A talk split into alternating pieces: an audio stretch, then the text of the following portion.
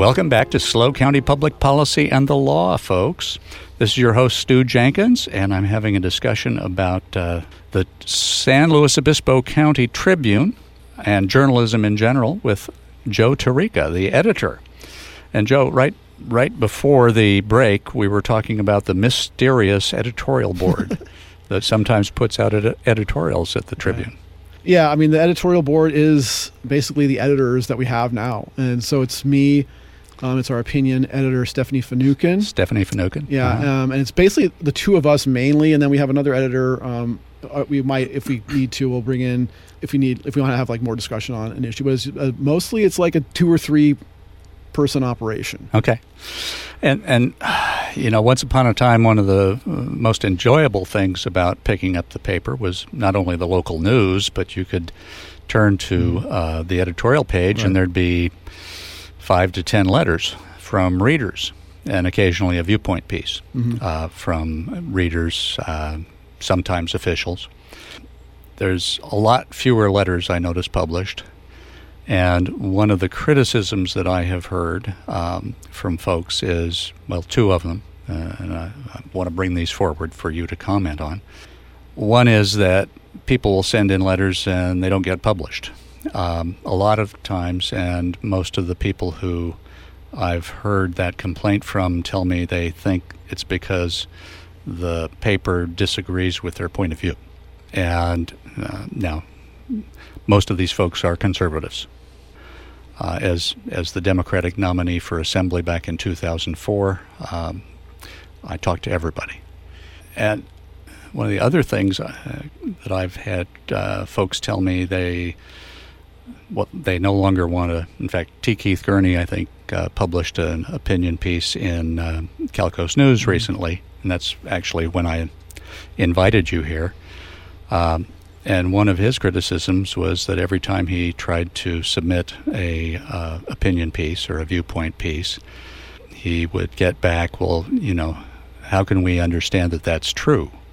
Uh, we need backup facts, and we want to edit your opinion piece. Um, and so he just withdrew it and would publish it in other locations. I've had I've had that uh, comment from probably five or six individuals who are significant civic voices in the county, uh, and they just won't send anything in because every time they send in a significant opinion piece, uh, they say somebody wants to rewrite it, and then it's no longer their opinion, and it's no longer their the fact set that they want to present.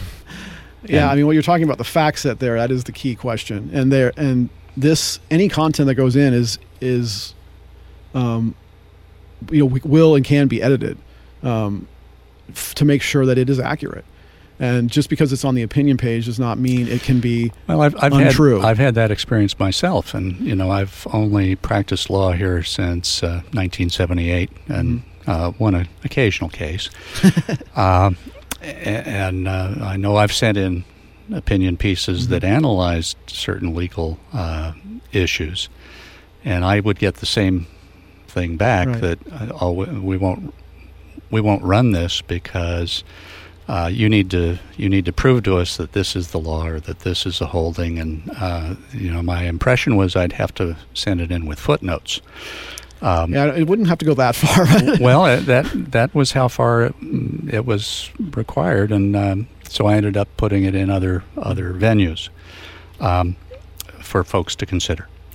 And and I don't know if that's a policy that uh, could use some adjustment so that um, the paper was uh, reflecting a broader segment of the residents in this county. Yeah, I mean, we we do want. You were asking about you know, was there some kind of restriction on voices or opinions? No, Uh-huh. there isn't. Um, we do want a wide swath, and that's always been one of the challenges is to get all those voices in there.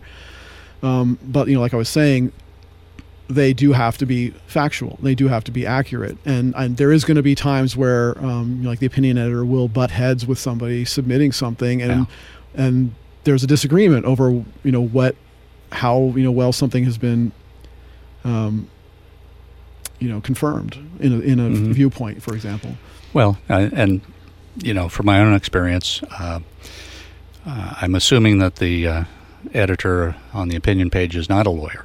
Is not a lawyer, and and and that you know maybe she, maybe there should be some uh, courtesy extended to uh, those mm-hmm. who have technical uh, information that they can provide.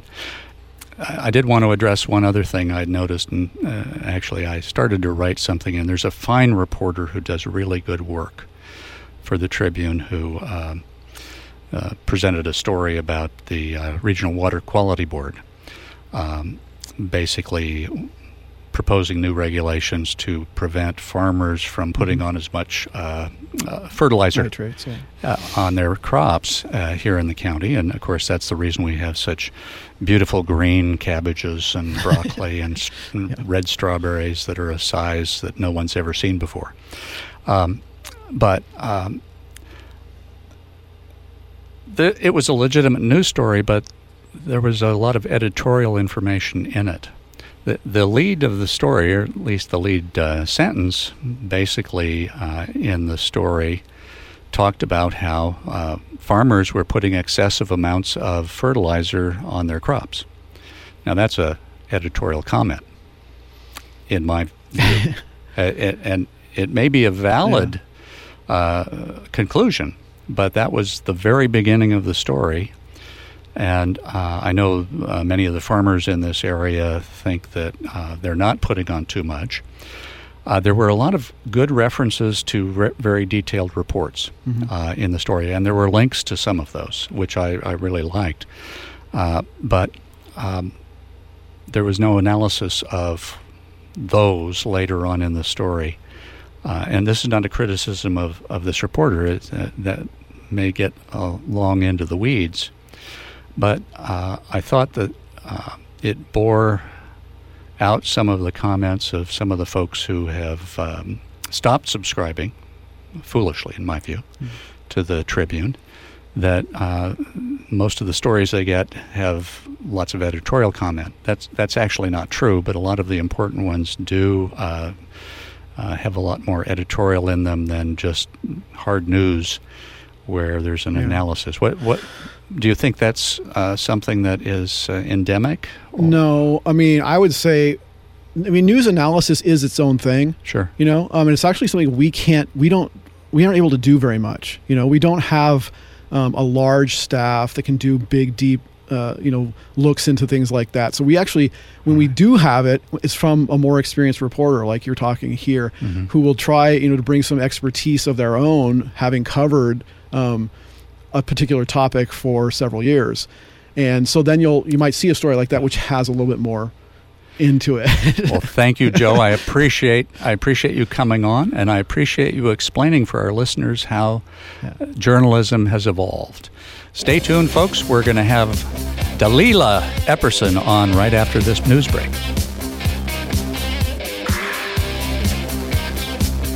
For more information on SLO County public policy and the law, visit our website, knews985.com.